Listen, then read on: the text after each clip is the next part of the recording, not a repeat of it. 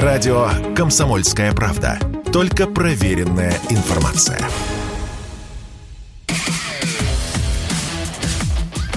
«Русский доллар» с Сергеем Марданом. Главные экономические события недели.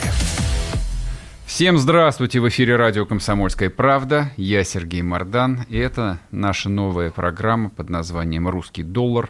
В ней мы будем обсуждать самые важные экономические события недели с экспертами, профессионалами, предпринимателями, с теми людьми, которые понимают, что происходит. Наш сегодняшний гость, хорошо вам известный, Михаил Делягин. Михаил Делягин, экономист, экономист, депутат Государственной Думы, общественный деятель. Михаил Геннадьевич, спасибо, что откликнулся. Спасибо, что пригласили. Итак, начнем. Я буду предлагать, собственно, вот ту новость, которая мне представляется важной. Ты можешь сразу говорить, нет, это полная ерунда, либо предлагать вот свое видение, что она угу. означает. двадцать второго июля, по-моему, две тысячи двадцать второго года Центральный банк вдруг резко, внезапно, неслыханно снизил учетную ставку с девяти целых пяти десятых процента до восьми процентов годовых. Это о чем? Почему так резко, почему внезапно, и достаточно этого или нет? Ну, во-первых, это попытка ослабить рубль. Единственным инструментом, который известен нынешнему руководству Банка России – процентной ставкой. То, что реальная ситуация на валютном рынке имеет крайне малое отношение к процентной ставке, как и, впрочем, инфляция имеет мало отношения к процентной ставке, руководству Банка России вряд ли известно. Но де-факто произошло изменение от разговоров про снижение инфляции к разговору про повышение курса рубля. Про повышение курса доллара, извините. Про ослабление рубля. Банк России после того, как сам отказался от основных инструментов макроэкономической политики, они слишком для него сложные, как я понимаю, он ни на то, ни на другое влиять де-факто не может. Угу. Вот. Но э, стилистика разговоров и стилистика демонстративных жестов изменилась. А на самом деле... Задача заключается в том, чтобы снизить процентную ставку до нуля, чтобы сделать кредит доступным для реального сектора экономики. А все, что больше нуля, это недоступно? А рентабельность обрабатывающей промышленности. Ну, мы не будем брать экспорт зерновых, у которых... Зерновой союз тут недавно заявил, что произошло чудовищное и шокирующее падение рентабельности с пятидесяти пяти до пятидесяти одного процента, по-моему. То есть рубль вкладываете, пятьдесят копеек получаете сразу, первый год. Но на самом деле рентабельность по активам обрабатывающей промышленности в двадцатый год, хотя это был первый год коронавируса, но на фоне того, что у нас сейчас происходит, это был очень оптимистичный mm-hmm. год, как сейчас становится понятно, пять целых две десятых процента. То есть доступный кредит для предприятия – два процента годовых. А, соответственно, что было два процента годовых, учитывая то, что у банка свои издержки, эта ставка Банка России должна быть нулевой. Этого мало. Угу. Понимаете, проблема в том, что люди, как бы, людям свойственно фокусироваться на символе. И сейчас говорят, нужно снижать процентную ставку. А Банк России с этим согласен, потому что снижение процентной ставки ослабляет рубль, расширяет простор для спекуляций. Но для кредитования реального сектора этого недостаточно, потому что нужно ограничивать финансовые спекуляции. Вот если завтра будет ставка Банка России ноль процентов, в реальный сектор деньги не пойдут. Конечно. Деньги пойдут через реальный сектор на финансовые спекуляции. То есть нужно ограничить финансовые спекуляции. Дальше нужно ограничить произвол монополий, чтобы не было, как у Дмитрия Анатольевича Медведева с его ипотекой, недоступным жильем, который некоторые до сих пор называют доступным жильем по инерции две тысячи девятого года. тринадцать лет ипотечных судорог показывает, что если вы увеличиваете спрос, например, расширяете возможность кредитования без ограничения произвола монополий, вы получаете не рост предложения, а рост цен в первую mm-hmm. очередь. А дальше нужно будет вести разумный протекционизм, чтобы стимулировать свою экономику, не чужую, чтобы у нас щебень было выгодно добывать в России, а не возить из Абхазии, как было во время строительства олимпийских объектов в Сочи. Ну и, наконец, самое главное. У нас за тридцать пять лет национального предательства создана целая система, система нормативных актов банк, Банком России, которая запрещает кредитование реального сектора как такового. То есть даже если предприятие готово взять кредит и предприятию кредит доступен, банк не может этот кредит ему дать по двум причинам. Во-первых, это кредитование только под залог. Причем под залог, стоимость которого очень существенно превышает стоимость кредита. Угу. В результате огромная часть банков, она поняла, что а зачем работать за копеечные проценты, когда можно забирать все. То есть рейдерство банковское уже долгие годы, уже, наверное, десятилетия, полтора, а то и больше, значительно выгоднее, чем просто банковская деятельность. Выглядит это так. Предприятие дает, банк дает предприятию кредит на строительство завода. Угу. Кредит разбивается по траншам. траншам. Первый транш, второй транш, третий транш. И когда завод уже построен, самый последний транш – это на оборотные средства для этого завода, чтобы он начал работать. Угу. Вот последний транш не выдается, просто не выдается. Дальше возбуждается уголовное дело. Ну, если э, хозяин завода все понял, он просто отдает предприятие банку, и дальше идет живой и свободный. Если он пытается объяснить, что у него есть какие-то права, и он с этим банком подписывал какой-то договор, уголовное дело, мошенничество, но если ты не убежал, ты сядешь. Это стандартная схема. Я видел ее применение в две тысячи девятом году, две тысячи восьмом, по-моему, году. Давненько. Когда э, фирма, входящая в топ пятьдесят по русскому Форбсу, угу. таким образом была уничтожена. Ну и, как я понимаю, это применяется и по сей день, это уже вошло в бизнес-обычаи. Э, очень много случаев, когда люди берут кредит, малые бизнесмены берут кредит под залог дома, потом банк говорит: о, слушайте, а у вас, у вас дом-то хороший, дом-то у вас правильный, зачем он вам? И дальше начинаются разного рода махинации. Как правило, правоохранительные так называемые органы, по крайней мере, на низовом уровне, встают, берут сторону банка, банкира обманывают очень жестко, особенно если бизнесмен в процессе этого умирает, остается, так сказать, беззащитная вдова, вдова, которая не понимает юридических тонкостей, ее очень просто обмануть. Угу. Этих историй масса. Такая масса, что люди уже понимают, что если вы берете кредит у банка под залог имущества, то вы с этим имуществом, скорее всего, вас его отожмут. Вторая причина, по которой нельзя давать кредиты, это уже это была причина, по которой нельзя брать. Почему нельзя давать? Потому что у нас еще времена банковской санации госпожи Набиуллиной, когда был такой зампред, уже забыл, как его фамилия, звали его все Вася Черный. Василий Чаратов. Поздяев или Поздеев, не знаю. Угу. А... Схема была такая. Какой, нужно ликвидировать какой-то банк. Смотрят, кому он давал кредиты. Ага. Допустим, предприятие существует двадцать лет, из них пятнадцать лет оно кредитуется в этом банке. И говорит: вы знаете, а у вашего контрагента, которого вы кредитуете... Поздышев его фамилия. Поздышев, вот, да. да а, у вашего контрагента... Он куда-то во Францию убежал mm-hmm, достаточно давно. Да. У вашего контрагента, у него признаки фирмы однодневки. Какие именно признаки фирмы однодневки? То, что предприятие работает бешеное количество лет, то, что у него все в порядке, это никого не волнует вообще в принципе. Если есть признаки фирмы однодневки, значит завтра по этому кредиту должен быть резерв сто процентов. Вот выдавали кредит, угу. условно говоря, там, пятнадцать миллионов рублей, значит у вас должно быть пятнадцать миллионов свободных заморожено в банке. Откуда они у вас? Угу, угу. Их у вас нет. Более того, в практике в аналах даже есть случаи, когда банк был в общем семейный, создан был очень богатыми людьми, кстати, двадцать третий по величине активов был в стране, и э, у них были эти деньги, и они несколько раз, банк, пытал, Банк России пытался их уничтожить, и они буквально за день, сколько нужно, столько аккумулировали. Я знаю, про какой банк. Сделали гениально. Главного бухгалтера вызвали в Банк России на совещание, угу. продержали там весь день, и когда она по завершении рабочего дня вернулась к себе в офис, выяснилось, что она в этот день должна была...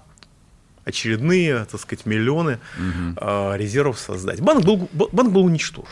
Я все же хочу вернуться из две тысячи девятого года в две тысячи двадцать второй. Я говорю, это все работает и сейчас.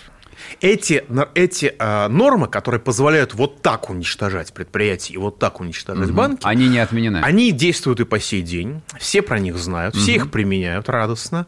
И поэтому они должны быть отменены. Потому что, на самом деле, когда она, Костин, глава, бан, глава ВТБ, говорил о необходимости уйти от Базеля, он говорил об этом.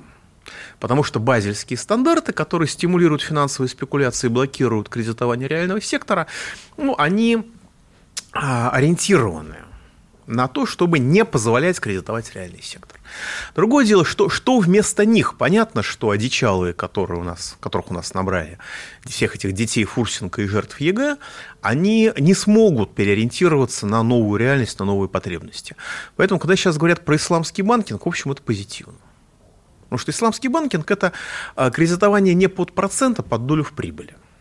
Это заинтересовывает банк. То есть это, на самом деле, кредитование под проект. Угу. А нам нужно перейти от кредитования под залог к кредитованию под проект. Вот это фундаментальная задача.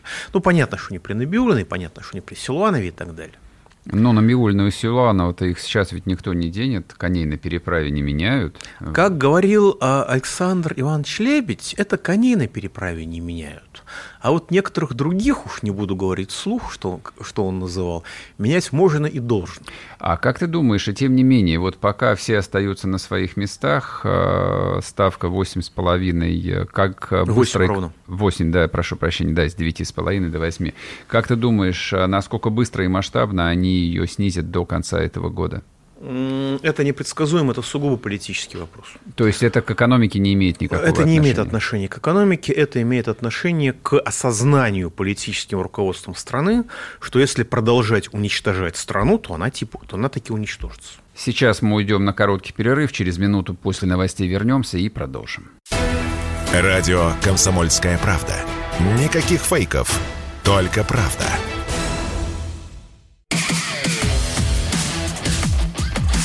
«Русский доллар» с Сергеем Марданом. Главные экономические события недели. И снова здравствуйте. В эфире радио «Комсомольская правда». Это программа «Русский доллар». Я Сергей Мардан. Подписывайтесь на одноименный телеграм-канал «Русский доллар». Раз уж мы заговорили так плотно про Центральный банк, но я благодарен тебе, что ты не сорвался в оскорбление. Вот. А какие могут быть оскорбления?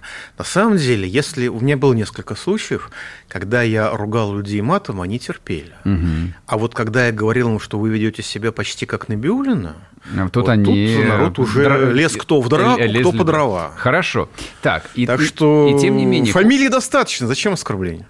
А, коль уж мы вспомнили про Набиуллину и про министра финансов, товарища Силуанова, а, опять а, начали жевать вот эту вот а, жвачку под названием «бюджетное правило». Вроде бы как двадцать четвёртого февраля все кончилось. Ну как, ну ЗВР заморозили, которые копили в том, ну прежде всего именно вот этим механизмом. Подождите, подождите, подождите. Ну ЗВР, зам... международный резерв украли. Нас да. украли триста миллиардов. Да, это мы помним. Значит, господин Силуанов нужно копить должен по новой. копить новые, чтобы их снова можно было украсть. Так. Логика такая, как я понимаю. И тем не менее, вот чисто политически эту идею продать нельзя не то, что добрым русским людям, но даже большим руководителям. Я боюсь, что они не поймут. А они в каком ключе хотят снова морозить деньги, изымать их из экономики? Ну, цель понятна, что деньги России не должны служить России ни при каких обстоятельствах. Не, но... Это, это цель. Это, а, это, а это, оформление, это мы раскрываем под оформление а как элементарно простое. Еще господин Кудрин еще до спецоперации начал объяснять, что, оказывается, деньги копили не на черный день Она? при помощи бюджетного правила, а для того, чтобы не, допить, не допустить слишком сильного укрепления рубля, чтобы наши экспортеры чувствовали себя хорошо. Ага. Вот мысль о том, что не допустить укрепления рубля очень просто путем выпуска новых рублей в обращение. Эта мысль недопустима, потому что новые рубли в обращение позволят России развиваться, а это табу, это харам. Mm-hmm. А значит, нужно в рамках прежней денежной массы ввести бюджетное правило и изымать деньги из обращения, вновь замораживая их бюджетных резервов. Сейчас как замораживать, если, на, если эти вот самые чертовы рубли, которые непонятно куда девать, некуда тратить? Вы знаете, с двухтысячного... доллары ж купить нельзя? Нельзя. С две тысячи четвёртого по две тысячи седьмой годы товарищ Кудрин замораживал деньги в так называемый финансовый резерв именно в рублевой форме. И только критика Сергея Юрьевича Глазьева, который говорил, что, ребята, эти деньги съедает инфляция, угу. и господин Кудрин, по сути дела, ворует деньги у России, а заставила эти деньги вкладывать в валюту. Только тогда. Ну, а сейчас это будет скупаться валюта. Как при Кудрине. Как при Кудрине, конечно, как То при То есть дедушке. Просто валюта покупаться не будет. Нет, вот. нет, как бы... А... рубли будут убираться с рынка, рубли будут убираться с рынка и замораживаться на некоем специальном счете. В фонде национального благосостояния. Если статистика будет слишком плохая, потому что эту статистику почему-то не заморозили, mm-hmm. не, не спрятали, будет просто на счетах замораживаться. А то, что заморожено на счетах, то не публикуется сейчас. Это данные закрыты. То есть у нас могут быть фонд национального благосостояния, у нас может падать, mm-hmm. и при этом общая сумма бюджетных резервов будет расти, но мы про это не узнаем. Вот просто будут замораживать рубли, и все. Дальше у нас же в мае месяце у нас евро-то покупали. Евро покупали в бюджет, и иены покупали в бюджет, и, по-моему, даже фунты стерлингов покупали в бюджет. При том, что страны самые что ни на есть враждебные. Ну и что? Чтобы господам было что украсть у России. А то один раз они украли, им, может быть, мало. Ну, чтобы господам было комфортно воровать в следующий раз, а нужно как, еще... Объясни, пожалуйста, а каким образом в данном случае обходятся санкции? То есть санкции, допустим, ну, той же Великобритании... Санкции не обходятся. А как можно купить иены или фунты, которые являются собственностью, соответственно, Центрального банка Англии или Центрального Нет, банка Японии? Это же в безналичной форме. Нам ну, только конечно. Санкции касаются наличных денег. Мы не можем завести в страну наличные иностранные купюры. А купить со счета на счет, в принципе, можно. В принципе, можно. Вот. А другое дело, что потом это украдут и заморозят. Но кого же это волнует в нашем замечательном финансовом руководстве. Вот. А на самом деле, для того, чтобы не допустить слишком сильного укрепления рубля, чтобы не допустить поддержки российского производства, грубо говоря, угу. для этого будут замораживать рубли. Они будут съедаться инфляцией, все будут счастливы, все будут довольны. Ну, кроме граждан России, как вы говорите, добрых русских людей, но учитывая и поползновение к коронабесию, учитывая разгул этнической преступности безнаказанной, которую мы сейчас видим, учитывая, в общем, общий режим, я думаю, что это не то словосочетание, которое сейчас можно употреблять. Вопрос. А бюджетное правило будет в итоге принятым на будет. законодательном уровне? Будет. Когда? «Единая Россия» проголосуют за, как зайки. Ну, э, время разработки бюджета продлено с пятнадцатого сентября до первого октября. первого октября, значит, нам внесут. Ну, я думаю, что за пару месяцев, к первому декабря, «Единая Россия» все прожует и все примет. А если будет, в общем, обсуждение какое-нибудь в обществе, это а... же тему-то ее нужно продать. Вот, в ситуации, когда Россия ведет боевые действия ну, настоящие, принципе, многое принципе, поменялось. В принципе, закон о том, что нельзя говорить о том, что происходит в армии, и считать любой, лю, любую, любую негативную информацию о том, что происходит в армии, злостной клеветой, можно расширить на Министерство финансов, на бюджет. Но пока-то этого нет. Но захотят расширить. Захотят расширить. То есть я правильно понимаю, что у тебя нет особо никаких иллюзий в том, что если решение будет принято, его, в общем, железной рукой просто проведут и все, и деньги будут складировать именно в рамках нового бюджетного правила? Ну, пока все идет к все идет пока к тому. Очень жестко зафиксировано, что будет так. Последний Причем вопрос. Фундаментальная угу. ошибка заключается в том, что укрепление рубля на самом деле, оно является позитивным, а не негативным. Смотря для кого. Просто укрепление рубля нужно дополнить, во-первых, ростом внутреннего рынка при помощи кредитования, во-вторых, протекционистскими мерами против того импорта, который убивает наши предприятия. Сейчас мы по поводу импорта тоже поговорим. А вопрос у меня по поводу бюджетного правила. А, ну, то, что в ослаблении рубля заинтересованы все а, экспортеры, это я понимаю. А есть ли хоть какое-нибудь могущественное лобби, которое сказало бы, нет, нет, это мы уже проходили, поэтому будь Те любезны, все деньги пихайте в наш ВПК, допустим. Знаете, у России нет лобби в российском руководстве, с моей точки зрения. Может быть, и есть, но я его не замечал. Никогда. Угу. Вот есть лобби у тех или иных групп, которые разрушают Россию. А у России лобби в руководстве России нет. Хорошо. Так, значит, по поводу доллара я еще хотел бы спросить. Значит, вот это вот обсуждение и устами Набиуллиной, и устами несчастных олигархов. Тут вот глава эн эл эм ка Лисин плакался публично, говорил, что, в общем, нет никакого смысла вообще больше производить сталь, мы не конкурентоспособны. У меня вопрос, как у простого обывателя. А, но вот я смотрю на курс, и он не вызывает у меня в душе никакого отклика. То есть доллар вообще ушел не то, что из повседневной жизни, а даже из сознания. Люди перестали интересоваться курсом. Вот сейчас, перед нашей программой, я специально посмотрел, почем можно купить наличные доллары. По шестьдесят три рубля. А продать? Не смотрел. А у меня не, не, не, нечего продавать, поэтому не интересовался. Смотрю, вот почем можно купить. Раньше покупали. Я помню времена, когда а, там пенсионер, получая свою пенсию жалкую, бежал и покупал там десять долларов каким-нибудь, чтобы их а, не сожрало вот этот вот инфляция. Знаете, если сейчас а завалят рубль до восьмидесяти, то опять, а то опять будут покупать. А что касается плача и шантажа наших олигархов, ну, блядь, если вам предприниматель говорит, я не справляюсь с этой задачей, это приглашение государства национализировать его предприятие. Я думаю, что очень правильно. То есть, если у Лисина не получается руководить НЛМК, ну, значит, зачем? Пусть Зачем человек... чем-нибудь избавьте, новым. Избавьте человека от страданий. Угу. А при этом, естественно, надо взять, посмотреть, по какой цене эта НЛМК приватизировалась. Да, взять, компенсацион... взять компенсационный налог. На момент приватизации разницу между тем, сколько это стоило и сколько попало в бюджет.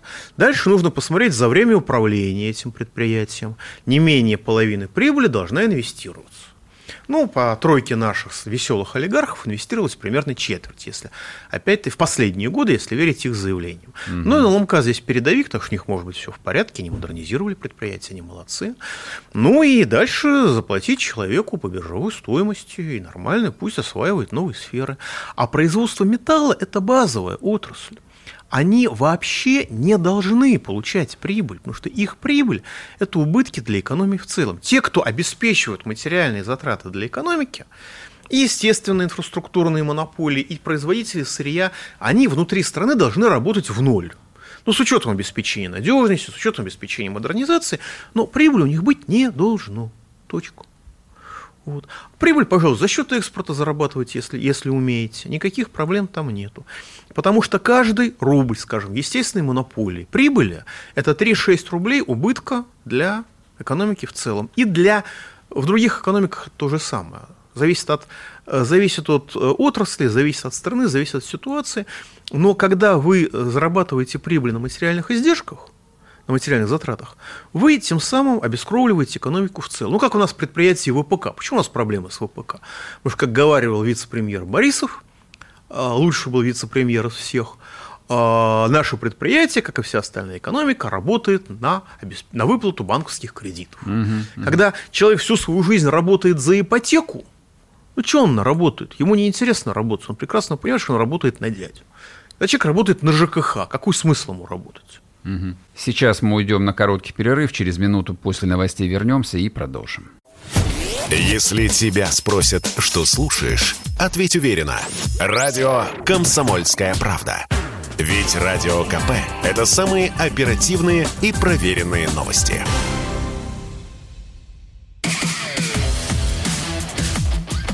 «Русский доллар» с Сергеем Марданом.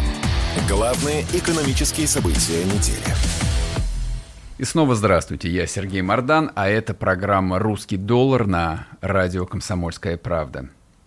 Подписывайтесь на телеграм-канал «Русский доллар».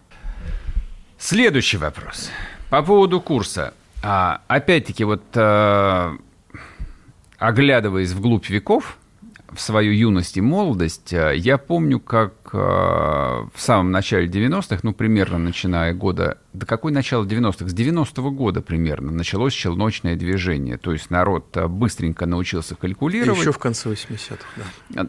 Ну да, наверное, с, восемь... компьютеры возили с восемьдесят девятого, с восемьдесят девятого года, да. А, то есть народ очень быстро научился калькулировать, что покупаешь, э, неважно у кого, у валютчиков, спекулянтов, доллары здесь, соответственно, превращаешь их в товар там, перепродаешь с прибылью тук, ну и так далее. Круговорот mm-hmm. воды с природы. То есть э, бизнес э, такая материя, которая, в общем, как вода, заполняет тут же все дырки.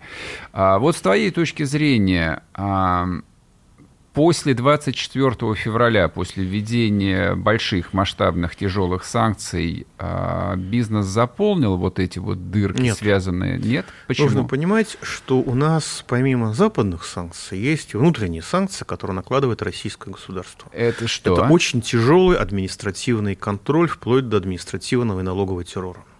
Когда налоговая инспекция нам, депутатам, рассказывает, что она в девять раз сократила масштабы проверок, и я это рассказываю бизнесу в регионах, но меня только не бьют. Только mm-hmm. не бьют.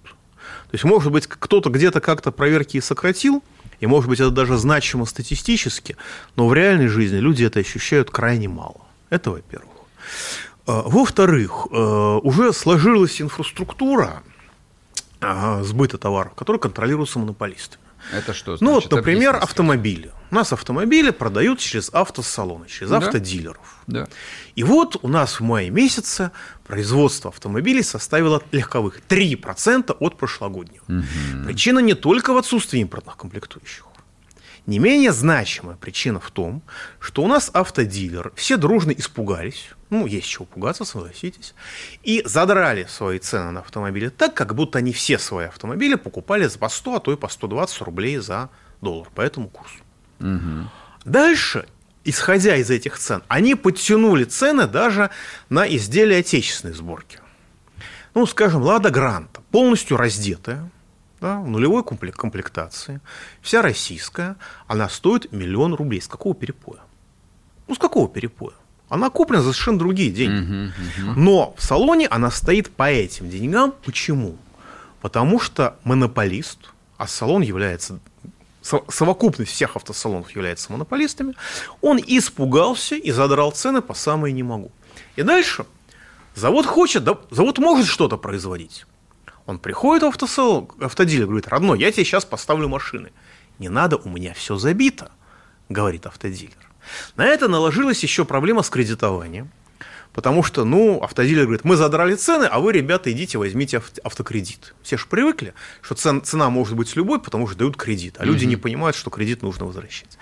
Народ пошел брать кредиты. А банки же понимают, что происходит с экономикой. Банки же понимают, что монополизм, монополизм безнаказанный блокировал экономику, фактически остановил ее.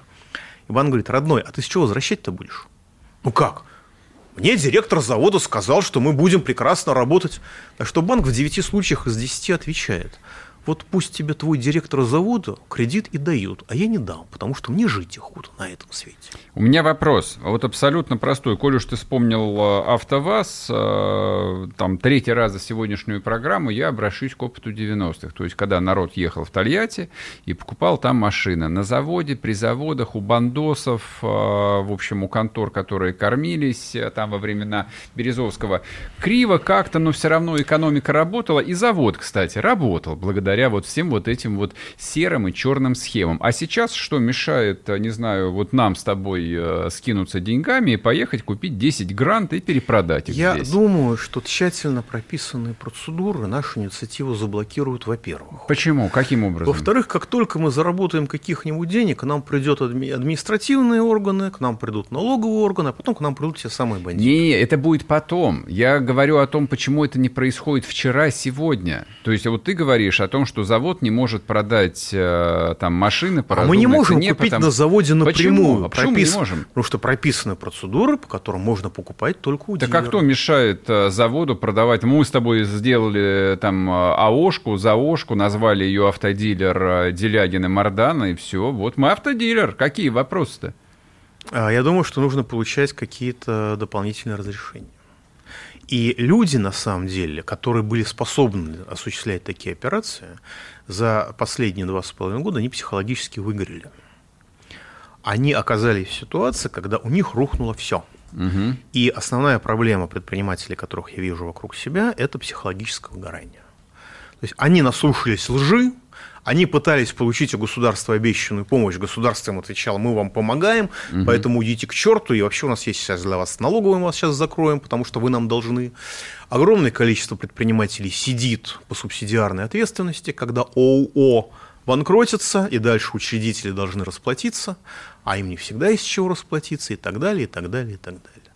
А возвращаясь к автодилерам, элементарно можно было бы развязать ситуацию, ввести пятнадцать процентов предельную торговую надбавку с цены, с цены производителя или с цены импортера.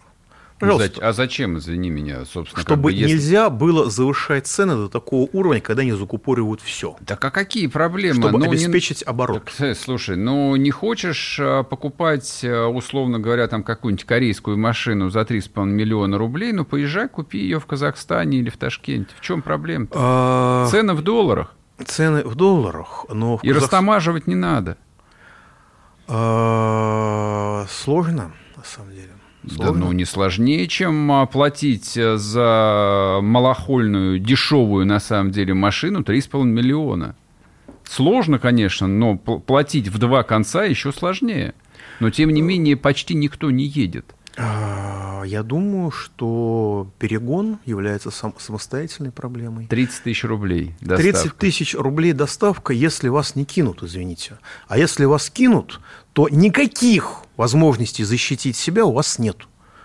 Это при советской власти были какие-то, при агонии советской власти или в девяностые годы были какие-то представления о нормальности? В девяностые годы представления о нормальности? Вы могли с кем-то договориться, извините. Вы хотя бы было к кому обратиться, хоть к бандитам обратиться, хоть как-то. А сейчас кому... Вот я депутат, ко мне обращаются люди с абсолютно безысходными ситуациями. Угу. Когда в законе написано, и все власти, все власти, все суды говорят, а пошли вы к черту, вы нам, вы нам неинтересны. Это норма. Угу. Это норма. Куда вы пойдете? Вас не... С вас сняли деньги, ну молодцы, хорошо, ребята, классно. А мы будем перекладывать бумажки со стола на стол. Мы очень интенсивно будем перекладывать бумажки, если вы нас хорошо попросите. Но не более того. Вы попробуйте в Москве зайти в УВД и сообщить о преступлении. Вы как в МФЦ зашли. Это процедура, которая обрабатывает бумажки. А к реальной жизни она не прикасается вообще. Я заходил, к слову, нет, все, ну, дав- довольно давно это было. Довольно вот. давно. Я, я Но... пытался подать заявление об утере документа, подавал. Так. Мне нужно было просто получить справку, что у меня это заявление принято. Мне никто в этом УВД даже не мог объяснить, как я должен получить эту бумажку. В общем, через месяц я ее получил. Угу. В старые времена я приходил, в девяносто девятом году я приходил, писал заявление, мне ставили штампик, все, пожалуйста, мы у вас заявление приняли. Мы искать не будем. Угу. Ну, но, заявление но заявление у вас приняли. Сейчас это месяц. И так в каждой точке. Это бюрократия, которая полностью себя сама остановила. И когда вы думаете, что кто-то где-то будет защищать ваши права, ну, если законные, но если повезет, то повезет. А, Михаил Ильич, а ты не думаешь, что народ просто, в общем, за жирные там, нулевые, десятые, там, ну, внутренне, ментально обленился и вообще перестал включать мозг? Вот я, я просто опять хочу вернуться к тем же самым наличным долларам, вот, что они на самом деле есть, их можно купить, да, по курсу выше, чем биржевой, ну, в общем, дешевле, чем стоило до начала специальной военной операции, и купить, допустим, за границей массу там, полезных, интересных вещей. Там люди вон ломятся в какую-нибудь Икею вот, перед закрытием, а всех-то дел доехать до Турции и купить мебель. Люди там за три с половиной миллиона готовы купить какой-нибудь корейский джипик, вместо того, чтобы, да, поехать в Киргизию или в Узбекистан. Люди, может, ленивы а, просто. Вы знаете, очень много, очень много беженцев из того самого Узбекистана, которые рассказывают, как там жить и как там с правопорядком в отношении людей не той национальности. А с другой стороны... А, как бы очень много представителей Узбекистана здесь, и, в общем, неохота туда ехать к ним.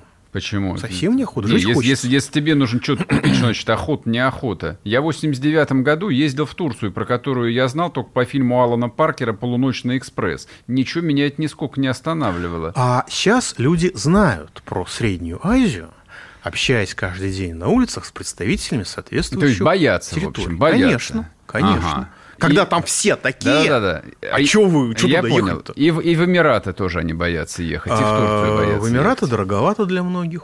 Я согласен с тем, что люди расслабились. Ага. Я согласен с тем, что очень многие люди верят государству. Я про это, собственно, вопрос. Согласен, был. Да. Но это вылечится, боюсь. Так, но это вылечится. Сейчас мы уйдем на короткий перерыв, через минуту после новостей вернемся и продолжим. Радио «Комсомольская правда». Мы быстрее телеграм-каналов.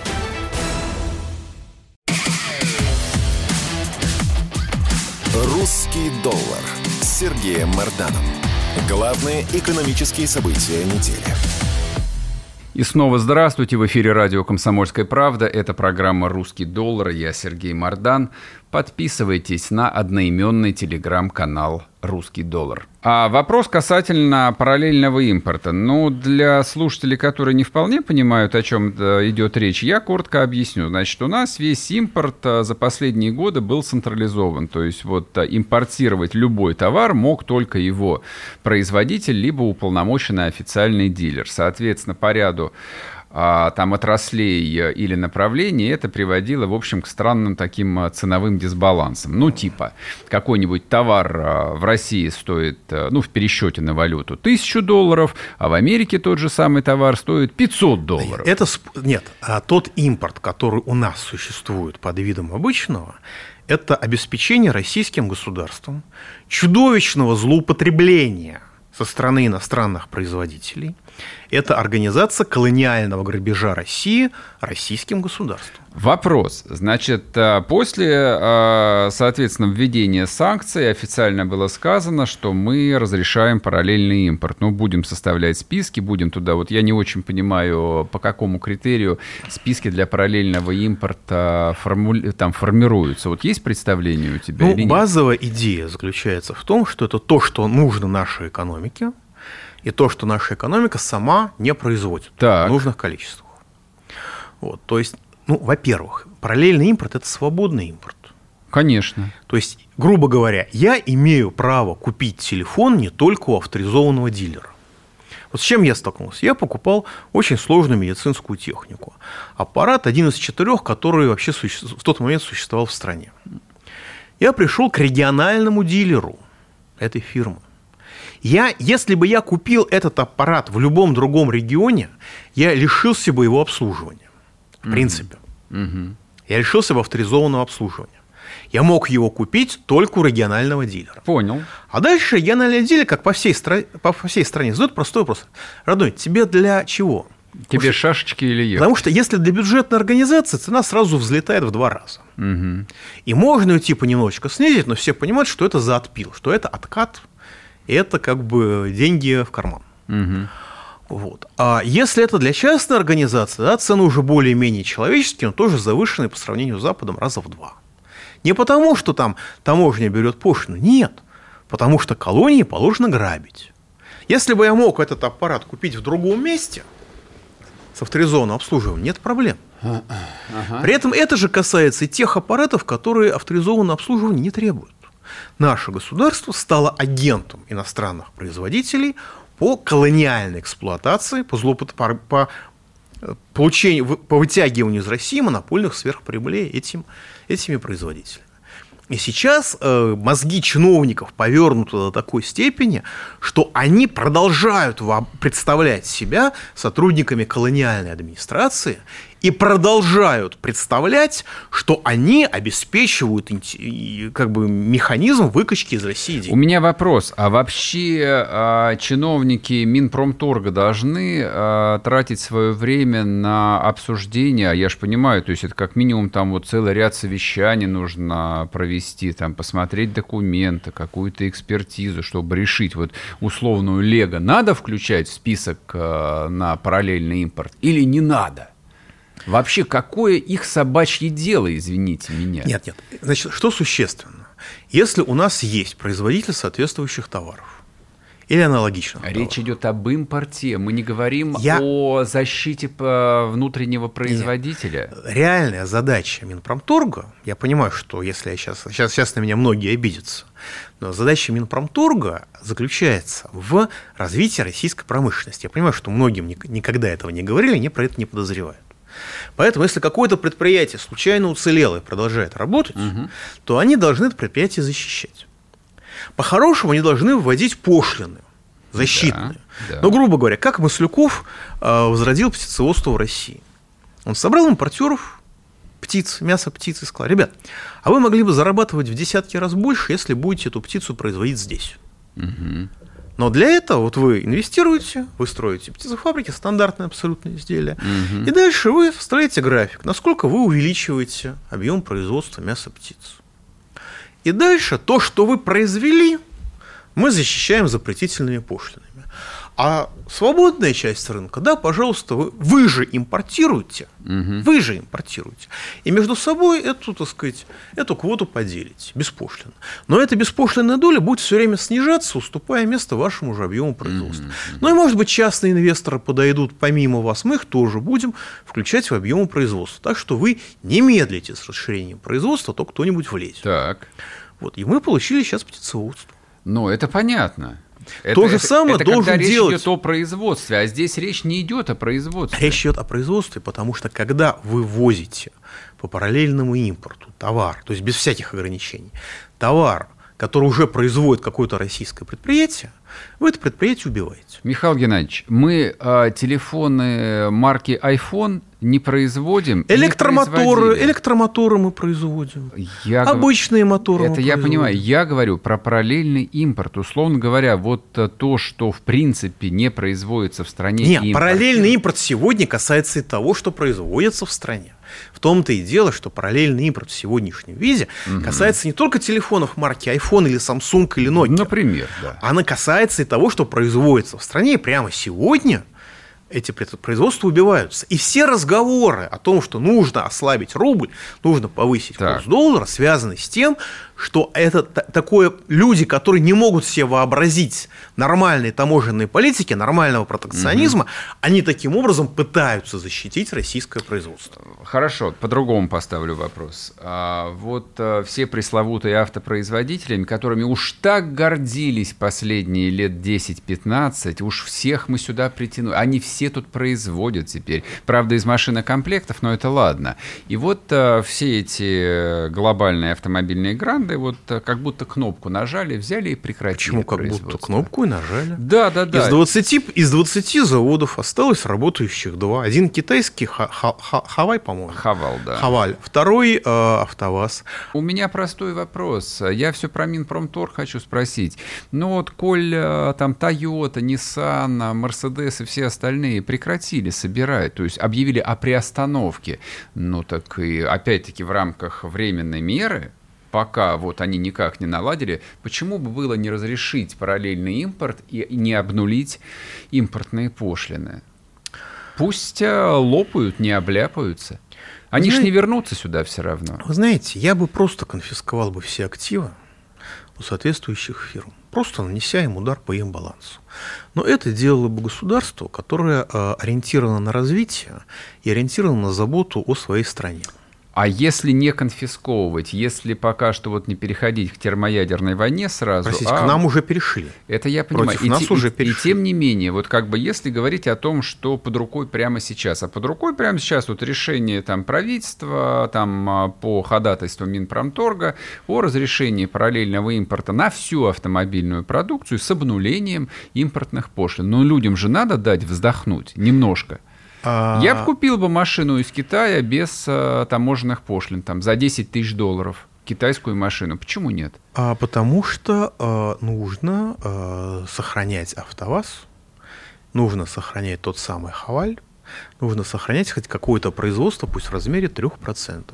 А, а зачем? Вот а зачем, извините, дать им зачем, возможность... Зачем его сохранять? Там ничего русского не осталось. АвтоВАЗ точно так же превратился в цеха, в которых собирали там машинокомплекты французские. А теперь не собирают. Все, кончилось. Закрыли АвтоВАЗ. Так надо начинать. Так а кто же начнет-то? Нет, если вы не хотите создавать производство... как наше государство, mm-hmm. то вы покойник, у вас не существует. No. И обращать на вас внимание нелепо. Потому что вся эта полиция, все эти суды, все эти репрессии, это просуществует до, так сказать, следующего смены погоды. С точки зрения ну вот, социальной политики, поддержания, ну не знаю, там, благорасположения избирателей, людей, возможно ли, с твоей точки зрения, рассчитывать на ослабление акцизного таможенного пресса по, скажем так, по широкой линейке потребительских товаров в ближайшее время? Ну, по линии того же а параллельного импорта. А какой там пресс? Ну, у нас таможенные, таможенные пошлины у нас чуть не нулевые по всем товарам. Нет, по машинам они не нулевые. Нет, по машинам не нулевые, я говорю в целом. Я говорю в целом. Я говорю в целом. А другое дело, что если э, государство не занимается производством, не занимается развитием производства, угу. а решает связанные с этим проблемы путем введения электронного голосования, которое вызывает самое, так сказать, однозначное ощущение. Да? Если товарищ Венедиктов агитировал за электронное голосование, понятно, что это такое. Угу. Да? А если есть электронное голосование, то чиновники считают, что можно игнорировать людей, потому что результаты все равно будут правильные, если правильно, конечно, их понимаю. Но вопрос не в таможне, не в акцизах. Потому что если мы вернемся в девяносто второй год, когда, все, когда мы убиваем производство, для того, чтобы обеспечить людей импортом. Ну, один раз они машины купят, а на второй раз у них уже денег не будет, потому что у них не будет работы. И страна разбежится, как Латвия. Угу. Вот. Или вымрет, как Латвия, частично. Это хороший пример. Есть еще пример Болгарии, угу. есть еще пример Грузии, угу. есть еще пример Гаити и так далее. Вот. Так что задача государства – обеспечивать развитие производства. Но при нынешнем состоянии бюрократии, которая тридцать пять лет занималась уничтожением страны, у них в голову вопросы развития производства просто не помещаются. Михаил Делягин был в студии, экономист, депутат Государственной Думы. Услышимся ровно через неделю. Будьте здоровы, пока. «Русский доллар» с Сергеем Марданом. Главные экономические события недели.